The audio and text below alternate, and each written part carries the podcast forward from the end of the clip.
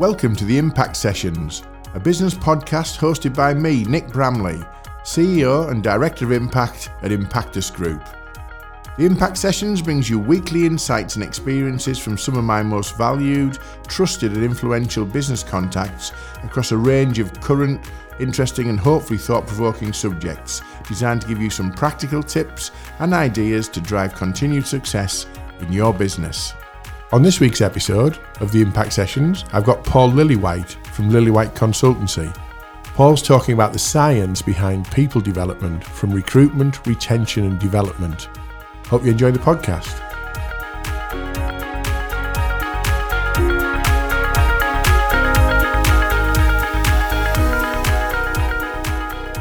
So, this week on the Impact Sessions, I'm delighted to invite Paul Lillywhite from Lillywhite Consultancy Limited as my guest. Uh, welcome to the Impact Sessions, Paul. Morning, Nick. Thank you. Okay, well, what I thought would title this week is The Power of Understanding the People in Your Business. You're very much a, a people person, you're very much a, a science behind the people person, and you've got a lot of experience and skills I think that our audience would uh, benefit from understanding and hearing about, if that's okay. Yeah, no problem. Yeah, yeah. Excellent. Let's crack through a few questions. So, um, you introduce your services as uh, working to maximise the effectiveness of your people. Uh, do you want to expand on what that means and what engaging your services would do around that then? Yeah, certainly. It um, it really starts a long time before I, I had learnt about psychometrics. I, I went into my father's firm when I was 15. Right. Uh, and when you go into a family business at that age, if you don't respect other people, you can have a little bit of a problem. uh, and that was certainly the case. So I've always learnt from a very early age that you, you need to be able to modify your behaviour sometimes, perhaps bite your lip occasionally. Um, and that takes skill and practice. Uh, my my last 17 years with a psychometric provider has meant that I've gotten to understand the science behind that. And so um, when you're in business, and I did 17 odd years retail selling, Right. yeah, Wow. Tough you gig. you um, you, you learn to to be able to to swing with the punches a little bit, and that's really where it comes from. So maximizing the potential people. I, I don't believe that anybody gets out of bed in the morning thinking I'm going to come and do a rubbish day at work. I don't think that's their intention, but things happen, Yeah. situations happen. That there's always going to be a reason behind it, Mm. and my my job with the clients I'm working with is to understand really what makes those people tick. Mm-hmm. Maybe with assessments, may not be with assessments. Okay. So some some of it's soft skill stuff and some of it's science based, Indeed. and it's a combination of of the right tools to assess and understand the, the dynamics of those people. Then. Indeed, yeah, yeah, And and so you know, you, you look at behavior a very popular assessment is around behaviors mm-hmm. but behaviors are driven by the environment that people find themselves in. Some people find them as a as a sort of hostile situation and they'll react accordingly, mm. fight or flight.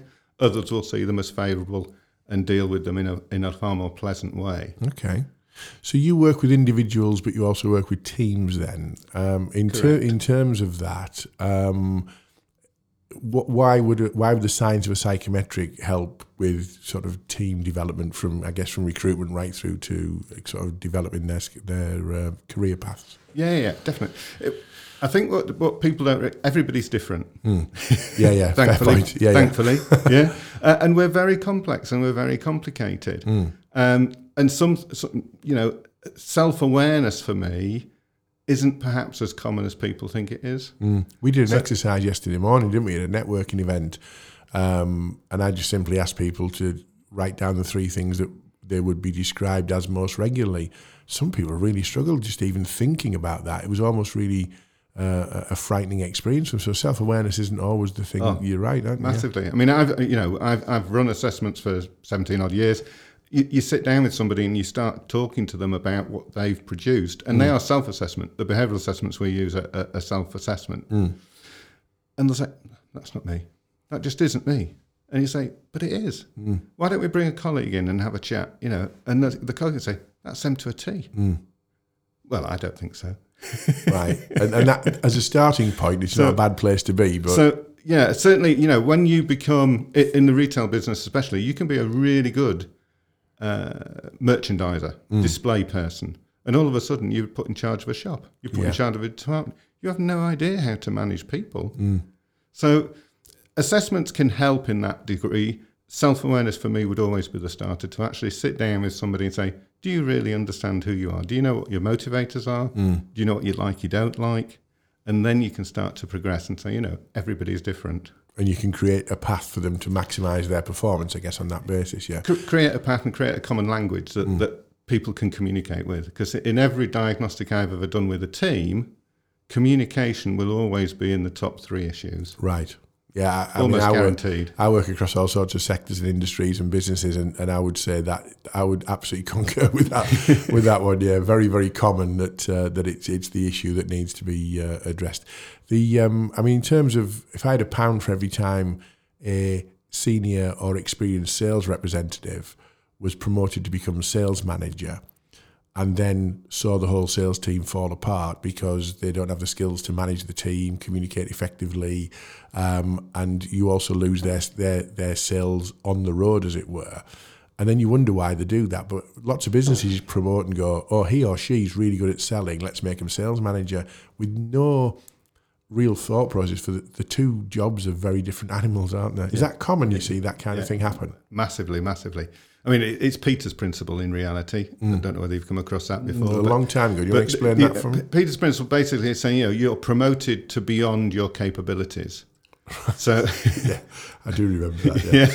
So you, you, you start in life, you, you take a sales example, you're good at selling. Mm. You, you earn good money. Mm. It's usually commission type based work. yeah. And the motivator is, you know, and then you're offered a manager's role where actually potentially you can earn less. Yeah. But there's other incentives. But not everybody wants those incentives. So again, it goes back to what your motivators are, what drives you, what you really enjoy doing. Um, you know, I've been in a sales environment for a long, long time. I- I've been a sales director. Some people just say we don't want the responsibility of people. No. A very good friend of mine, many, many years ago, um, he was an engineer, really important job, really good at his job. Then he was put in to manage a team of five or six. I think he lasted about three or four months and just said, "This isn't for me." Not for me. So not only did they lose a superb engineer, you know, they then they've to start back- all over again. Well, they've backfilled his job by then. Somebody else has taken, so you can't really take a step Exactly. back, can you, in those situations? So, yeah. he, he just called it a day altogether. Wow. Um, okay. It's probably preempted my next question, which was why do you think so many organisations still get the people side wrong? Um, and what could they or should they be doing differently? But we've touched on some of those. Are there any other things that you see commonly that are, you know, fairly obvious to someone with your experience, but you'd say, why do they do that? I think, in, from a recruitment perspective, I think the initial stage with the recruitment process is understand what the requirements of the job are.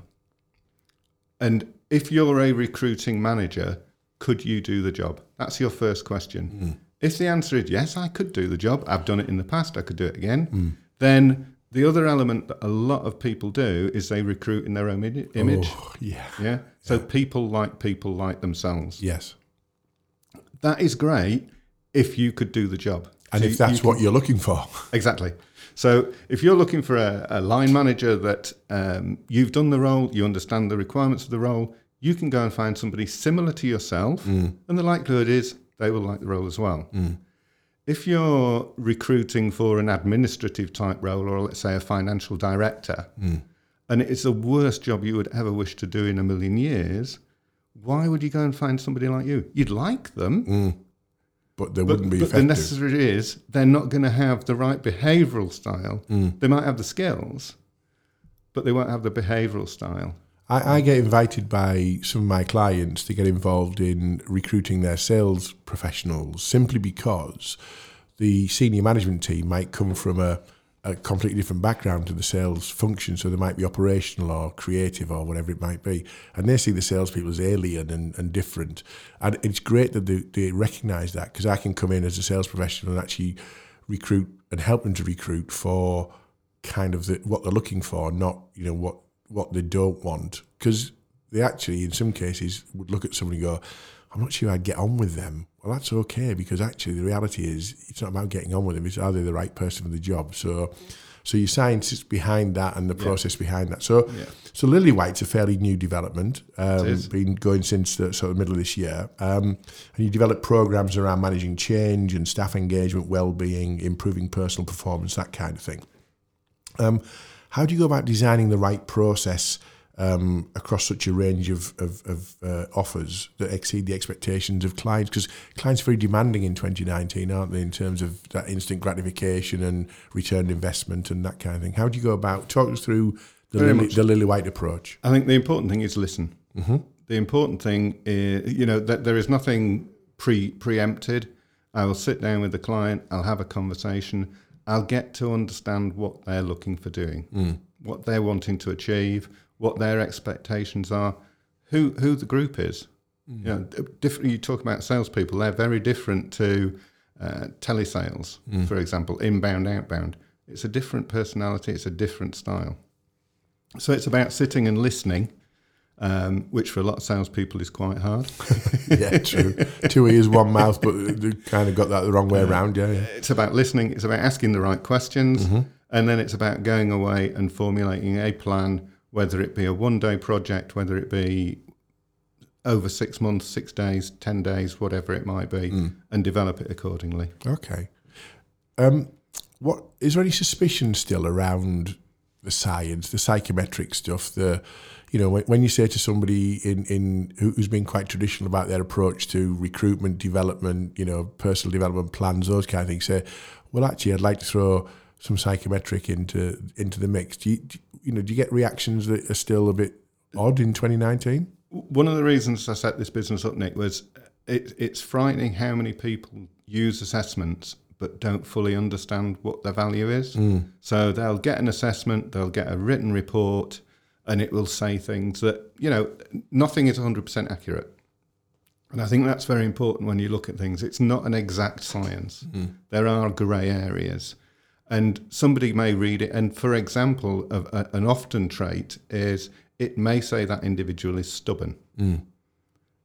They don't like the word stubborn. They like strong-willed. They like persistent. Plain but- spoken and plain- all that kind yeah, but stubborn is just a little bit too far. Mm. So if they just read that, it can be misconstrued, and they can just say, "That isn't for me. That assessment is not accurate." Mm. My my role is to actually have the conversation, Mm. to ask the question, say, "Okay, you are persistent, though." Yes, certainly I am. Mm.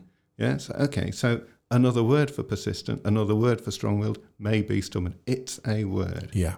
But out of the nine, ten pages of this document that we've now got in front of us, how much of it do you agree with? 80%. Brilliant. Okay. but they were stuck on the word stubborn. They were if stuck. if they were just reading the report themselves, their natural reaction is that's not me. The rest of it's rubbish. Yeah. I have had people say, this is rubbish for one word. Wow. I don't believe in this document for one word. Wow. Okay.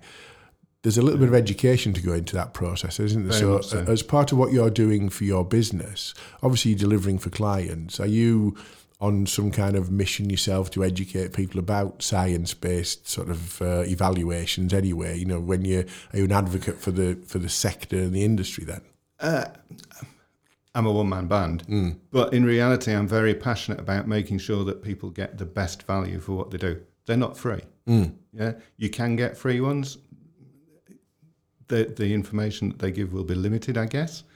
and and also dangerous if they are just used by somebody inexperienced or, or not qualified in how those reports are presented because then you get the situation don't you where people have a disagreement on one element of it and the whole thing's sort of thrown out with the baby with the bathwater really so Indeed. And I think the other element, Nick, is it's, it's very important that it's part of a process.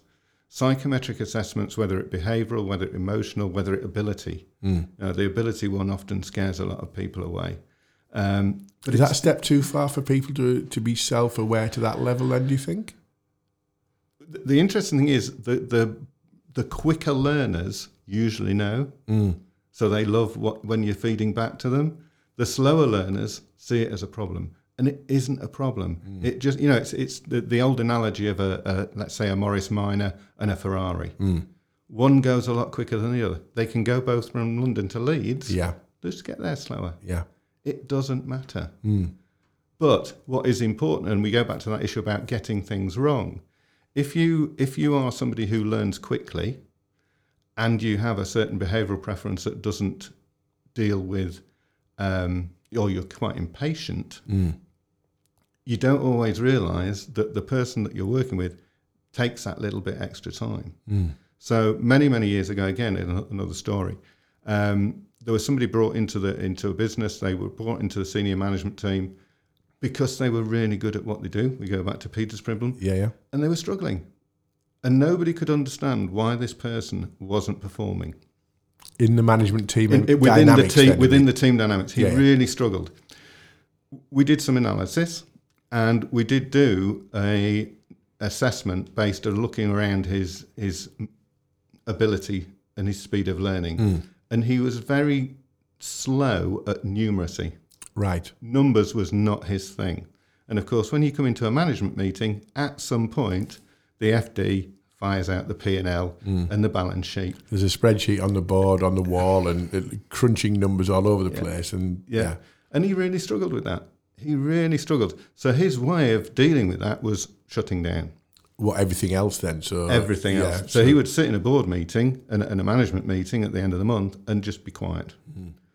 Once we'd understood it, once I'd spent some time with him and said, Yeah, I, I can see that numbers are a problem, we put a little exercise in place where the FD issued him with the P&L and the balance sheet a couple of days before the hmm. meeting, sat down with him and said, If you've got any queries or questions, just come and ask. Hmm. You know, we, we can sort it out. The guy's behaviour in those meetings changed straight away. because he'll have been then performing to his level in the role that he was involved in for that why he's on the why he's on the senior leadership team in the first place then won't he Indeed, yeah. Yeah. But equally, it removed the pressure and, as his perception, the hostility. His perception was, I don't understand the numbers, therefore I need to keep quiet. Mm. Remove that problem, he becomes himself. and and sometimes it's not about removing the problem just being aware of the problem isn't it really Exactly, and I, I've I've had the privilege of working with lots of organisations over the years. Some use psychometrics, some haven't, and you know, the team dynamic ones always fascinate me because it is about raising awareness of your colleagues, isn't it? It's about raising awareness of their um, strengths and weaknesses, and then if you know about it, you can modify either behaviour, communication, language, etc., that kind of thing with them.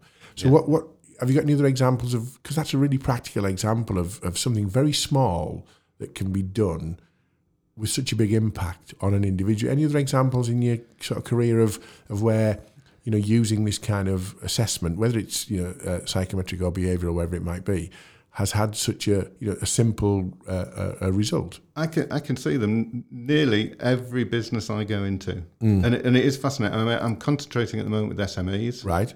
I like working with owner managers. I What sort of level then, Paul, in terms of numbers of people? Would you uh, would you say between was a 10 sweet to spot? 50, something like that. Uh-huh. Um, because it, it, it- you get really quick wins Mm. without all the uh, larger organisations. There tends to be a lot more politics, Yeah, yeah. um, and you've got a lot more hurdles to jump over. Whereas within the SMEs, you know, change, it, change that example would make so much difference Mm. to the performance of that management team Yeah. overnight. You asked for another example. Um, communication and understanding is always going to be there. I had some work with a management team a few years ago where nine out of the ten sat around the table were very dominant profiles. Wow, well, alpha, alpha male and alpha They female. were they were very yeah. direct, male and females, Yeah, yeah. but they were very direct. They were very competitive. They were very challenging. The reason I was sat there, the MD actually said to me when, when we were having the conversation about, you know, why do you want to run this program? I can't trust the people around this table in case they want to get one over on me and they want my job. Wow, that's not a, that's not a culture for growth, is it? Really, you'd say They want Yeah. my job. So I say, okay, let's get them together. Let's have this understanding. Nine out of the 10 very dominant profiles. The 10th person, we got, I don't know, we started 9, 9.15. Mm. About half 10, we stopped for a coffee. There was one person in the room, hadn't even said hello, hadn't made any acknowledgement to the process. Came back after coffee and said, look, before we start session two, I want this gentleman here to tell us who he is, tell us what he does, and let's have a conversation about from his perspective. Hmm. He was the finance director Wow. and he was not allowed to speak. And I turned to the MD and said, Look, you know, this guy is very important Yeah, to your operation. Crucial. This guy is very, very important. And there's nine people around this table not listening Mm. and not allowing him to speak. So another, you know, if you if you want your sort of tips and hints, is if you have somebody like that, they will be afraid.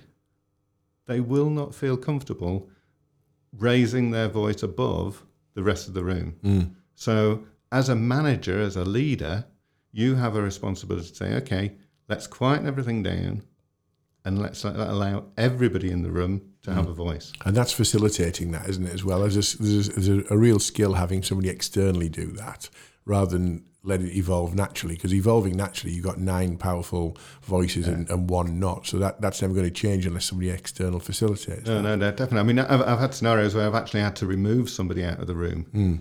well, for being too dominant or Be- too... being too dominant, yeah, yeah. Opinionated is the word, isn't it? Having an opinion's great. Being opinionated, not so much, really. Indeed. Yeah, Yeah. okay. I like the sweet spot that you mentioned, sort of starting at 10 and upwards, because what often happens with the sort of small, medium enterprise businesses is someone starts a business, um, either accidentally or deliberately, in a particular field, and then suddenly, for an opportunity or otherwise, it grows quite quickly. And that can really scare people, can't it? And then the bit that they haven't got the handle on, they might be very operationally efficient, they might be making a good product, they might be delivering fantastic customer service, but their internal people are, are, are, the big problem at that stage, aren't they? Because they haven't invested the time. So, um, you know, if you're advising a, a business on a growth spurt, is that when they should be really looking at things either before the growth or mid growth? Very much so. And, and the importance is so more significant. So if you're a team of eight and you bring on another person, the importance of getting that person right is absolutely fundamental. If you've got 800 and you bring in another two or three in, Yeah. They're going to get lost. And you often find in the in the larger businesses, you can get little pockets of people that are, are in their own little world, and they go unnoticed. But in a small business, one you can't afford it; it's, it's too much. Yeah, yeah. Too much of a risk percentage wise, isn't it, really? Yeah. Um, but equally, the other important thing I would say when we look at recruiting people into small businesses, there is a another sort of pressure in terms of oh they, they've been they've been in a large organisation, they've done really well, they're a professional, they're, mm. they're used to everything. Let's bring them in. But the environment and the culture of a small business, you know, I've worked in family businesses. I started with my father, as I mentioned at the beginning. Yeah. I've worked in small business. I've worked in large businesses. My preference, personal preference, mm. is to work in a smaller personal business where there isn't all the politics. yeah, you got you got a, a, line of sight to decision making and all that In- kind of thing, haven't you? Yeah. Indeed. And you have the autonomy. Mm. Some people like it, some people don't. The important thing is to make sure that you get the right person. You know, I've, I've dealt with a lot of recruitment companies and a lot of recruiters, and they develop a skill. They probably don't need assessments hmm. because they've developed a skill. But for, for Mr. Joe Bloggs just running his business or her business, hmm. they need some help very often. And I think psychometrics can just give them that edge. It, it's not just at recruitment though, is it? It's about No, it is. recruitment, it's about retention, it's about development. So, do you want to give us an insight into how the science of a of, of a psychometric approach can help someone's career development and career path? Then, But I mean, the important thing is people change hmm. and job roles change. So, so when I when I'm doing, say I'm doing a development program with somebody, I, I will ask them. They let's say they've been in the job eighteen months. I say, okay, can you remember back to your first day when you started? Mm. And say, yeah, yeah, remember. We got shown round. We did all the intros. We did the bits and pieces. I say, okay, come forward eighteen months. Is the job the same? Is the job you're doing now the same as the job you started 18 months ago and that you applied for. and you applied for? And invariably, 99% of the time, say, no, it isn't. Mm. Okay, let's explore why it's not the same. And it will either be that the environment and the culture of the business they've moved into has rubbed off mm. and they've changed their style, or they've put their style onto the job. Mm. But it's different. Yeah, it, it can only be one or the two, though, can't it? Yeah, yeah, yeah. yeah. It's one or the other. Mm. But not many people actually go into that depth of thinking. It's just a job. Yeah, and, and they sort of just become well, I just go to work and get on with it kind of thing. They don't think about it, do they? Really? No. Okay. So, so that for me is, is probably the main thing, is getting them to understand what the job role is, hmm. making sure that they, they fit, and then say, okay, where do we move next? Hmm. What do we need to do? If somebody has has a slower brain and, and doesn't learn as quickly, there'll be there'll be smaller steps. Hmm. If somebody is exceptionally bright, again, um, I recruited for a new CEO eight nine years ago. Hmm. I had two candidates. One was 55th percentile, hmm. which means they'd slap bang in the middle. Yeah. The other was 95th percentile. Right. My recommendation to the board was they took the 55th percentile. Right. Interesting. Yeah. Because he'd been in the business, he was already in the business, Right. and he understood how that business worked. Hmm. The 99th, per- 95th percentile, sorry, was an accountant, Right. Very good accountant, Very bright. very bright, very quick. Mm. I interviewed them both. One of the comments from the 95th percentile was, I've never been a chief exec before. I've never been a managing director. I, quite like that. I'd like that on my CV. Mm. In my mind, that isn't the right reason to take on the job. No. They took him on. I'm assuming this On goes, the this doesn't go this doesn't go well. This It doesn't. they took him on on the understanding this guy is in the top 5% Yeah. in terms of speed of learning. yeah. He's a genius. Right. He's very good. Yeah, he's bright. But is he right for this business? It was a manufacturing business. Right. He lasted three months Mm. and cost the business an absolute fortune Right. in terms of making sure he could exit appropriately. Um, he didn't lose. No. The business lost. They also lost the other chap who, when he didn't get the job, Decided. moved to a competitor. Yeah. I mean, it, it's it's a fairly common tale, isn't it? And and and going back to the sales environment, um, salespeople always interview well, or should actually. They should always interview well. They all nearly all do. Um, so if you're not used to recruiting salespeople, you will be blown away by someone's ability to present or ability to articulate uh, your offering or you know understand why customers should buy from you and all that kind of thing and you go oh wow this person's great but the amount of people who then come into a role and they're just the wrong fit culturally the wrong fit operationally they I, I, the amount of people who go into a sales role and say well I would sell but I need a new website I need a new this I need a new that and, and they, they're demanding their requirements before they become successful is ridiculous. That's down to poor recruitment in the first place, looking for what we're actually recruiting for, what the gap is. That's where kind of your skill set comes in, doesn't it? Indeed. Yeah. I mean, salespeople are invariably chameleons. Hmm. They they develop a skill to be able to modify and mask hmm. to match their audience. Hmm. Because selling is all about building rapport and building relationships. And the quicker you can do that, the likelihood is you're going to be better at it. Yeah, you're going to earn more So money, aren't you? You're going to earn more money. Yeah. So when they're in an interview, you have what you call an interview mask. Right.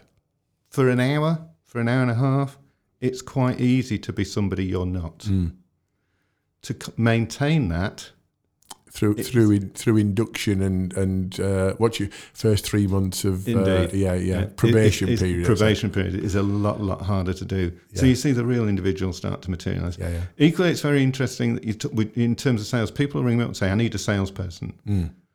We're not all the same. No, It depends what you're selling. It depends how you're selling, who you're selling to. who you're selling to. Mm. So that's again where the science just starts to say, okay, you know, somebody comes to me and says, I want a salesperson. I need to understand what they're selling, how they're selling, who they're selling it to, and then we can work. But it's almost reverse engineering. But I think you're also looking at, you know, what's the dynamics of the existing team as well, because, you know, it takes one really bad appointment in a small sales team to mm. cause absolute havoc, doesn't it? In terms of, like you say, culture politics. You bring somebody in who's who's the wrong fit, and the people who are already doing a really good job suddenly uh, they've had their nose bent out of joint, and they may start to leave. So it's a crucial thing to get right, isn't it? Really? Yeah, yeah, fundamentally. Mm. And appointing the manager isn't always the best person mm. in terms of their selling skills, their technical skills, their knowledge doesn't necessarily mean they'll be able to lead and manage people. it's a very different uh, requirement, isn't it? One of my favourite assessments, well, I say favourite, one of the ones I've been exposed to quite a bit with different organisations is the is the 360. Um, I love the idea of a 360, um, but they are they are potentially dangerous in the wrong hands, aren't they? They're, they're often used, um, often misused, and just, just give us your take on a on a 360 as a as, a, as an assessment option. I would go back a stage, Nick. I would say the, the value of a 360 has to be in how it's communicated, it's going to be implemented. Mm. So it isn't a tool to be beating people over the head with. It, in my view, it shouldn't be done at appraisal time. It should be done at a separate point in the year. Mm. And 360s can be really powerful, but you need to be able to trust both the respondents and the, the people that are actually going to get the feedback. Mm. Um, once that's the case and you've you've positioned it correctly, it's it's all about the pre-delivery. It's about getting it right, getting sure the communication's there, making sure there's buy-in from the top of the organisation. So for me, a 360 should start with the board. Mm. If they're not prepared to get involved, then why should people further down the business get involved? Well, culturally, when I've worked with some big organisations, I've worked at sort of sub senior leadership team level. I've worked at board level, etc. But when I've worked with sub senior lead, sub senior leadership team level, for example, I've often had the frustration. Well, it's okay us doing this, but if they're not doing it, Exactly. there's no point. So I guess you're right. Culturally, the 360 needs to be um, embedded and cascade. I hate the word cascaded, but you know what I mean. Cascaded across the organisation. Have you ever seen them being badly used? The 360. Yes, but I've seen assessments generally being badly used. Give, know, give us give us give us a give us a story for the listeners and viewers about you know the the, the worst effects of somebody having a, a 360 that was badly managed or badly handled. Often with the 360, at- uh, at uh, somewhere in the report, it will say, tell us about the strengths of this individual, mm-hmm. tell us about this individual's weaknesses or development needs. Yeah. The worst situation is somebody goes straight to the development needs. Yeah, they, they get given the document in advance, they flick through it, they go straight to wherever it says, this person needs X, Y, and Z. yeah, it's it's just poorly managed and delivered in that sense. So I actually, when when I'm delivering 360, I won't issue the report until after mm. the feedback session. yeah. You present you're presenting you're presenting the, the, the, the crux of it, the highlights of it in in a in a, a controlled environment, aren't you? Really? Correct. Yeah. So I, th- I think that would be the main thing for me is, is the, the communication, the pre-delivery, and then actually making sure that people get feedback with with any assessment. 360 probably more so, but but being able to know that there is a conversation to be had, and everybody has development needs. Yeah. Uh, uh, whether you're the MD of a business, a, a small, medium-sized owner, a, a, a de- department head, or whatever it might be. So, let me take you to the senior directors. There's a, there's a phrase you use on your LinkedIn profile. It said you work with senior directors at the top of their organisation because it can be a very lonely place sometimes. Yeah. So, in your experience, what are the benefits of, of, of your approach and what results can you help to influence with a, a senior director who may feel, inverted commas, lonely? I, I've been there. Yeah. You know, when, when I took my father's business over as the, as the MD of a business of, I think we had about 70 employees, um, you speak to your accountant, you speak to your bank manager, but on a very formal level. And, and it's always going to be about how the business is performing invariably. I think the important thing when people come and talk to me is they can put forward their ideas in a, in a safe environment and that just allows them to perhaps do a little bit of brainstorming, do a little bit of mind mapping. Uh, from from a person looking outside in, I can challenge hmm. in in a safe environment. I can say, "Well, have you thought about this? Have you thought about that?" That's an unusual sort of statement. Ha- tell me more. because they're, because they're not un, they're not opening themselves up to potential weakness in the eyes of their colleagues, I guess, are they? No, very much so. It, it's a safe environment. It's a protected environment. It's it's you know as I say, thirty odd years of business experience in a variety of roles, hmm. And and the fascinating thing working in in the business I was in before is I probably sat in I don't know five six hundred different boardrooms. Hmm. That gives you exposure to a whole load of information and knowledge and expertise and variety of ways of doing things hmm. that the smaller SME business owner can come to me and say, "Well, this is what I want to do, hmm. but I'm not quite sure how to get there." And you've absorbed the probably the experience of that somewhere else in your in your career previously, so it, it's useful. I, I, I like the idea of that being the kind of the sounding board or the critical friend or whatever it might be in terms of that uh, that lonely place of running a business because people run businesses accidentally sometimes, don't they? Oh, indeed. They're not. They're not. It wasn't part of a career plan. It just happened for all sorts of reasons. So. I've got one final question for you. Um, I like to finish the podcast quite often with a, a bit of a, a, a golden bullet type of approach. So, what would be the one piece of advice you would give a business owner or a senior management team if you want to develop a high performing, engaged workforce across their business? Really, really difficult. Right. really difficult because they need to understand the business. Mm-hmm. They need to understand. For, for me, there's a number of things. It's about meeting the needs of those individuals. Mm-hmm. So, treating people as individuals. Uh, so, you, you talk about a workforce. Let, let's say there's 50 people in the business. It's about talking to each of those individuals, making sure that their needs are being met, making sure that they're engaged, making sure that, uh, and not everybody's needs are different, so you're going to have to mix and match. Yeah. You know, you, you might find somebody wants an extra day's holiday. You might find somebody wants an extra 50 quid. Yeah. It's it's just finding those little traits. I worked with an MD a long, long time ago when I when I was in the retail business, and he used to take a chocolate bar into the staff when he went into the stores. Mm. It was peanuts. You know, it was at that time 15, 20 pence or whatever yeah. it was. And the Mars bars were bigger in those days as well, Paul, weren't they? yeah, but it made a difference. The staff felt that was what they should need. Bit of recognition, bit of bit value. of recognition, bit, yeah. bit of value. Mm. So, so that would be my tip: is mm. is treat people as individuals mm. and really, really concentrate on listening and being quite open and probably being a little bit. You'll you'll see that in a lot of senior roles, people get quite. Um, they get the power bug. yeah. And to try and be a little bit more humble, to try and be a little bit more aware, and just allow people to do what they want and give them the freedom and the autonomy to, to do their own thing. Excellent. Listen, Paul, that's been absolutely fascinating. I hope our audience have, uh, have picked up some really valuable tips there. It's not all about science, it's not all about assessment, but you know they can certainly help any organisation if they're looking to develop their people, develop their team, recruit, retain, and uh, and thrive. So uh, it's been a pleasure having you on board at the uh, the Impact Sessions podcast, and uh, we'll we'll see you later. Thanks very much, Nick. And it is all about the people. Excellent. Thank you. Cheers.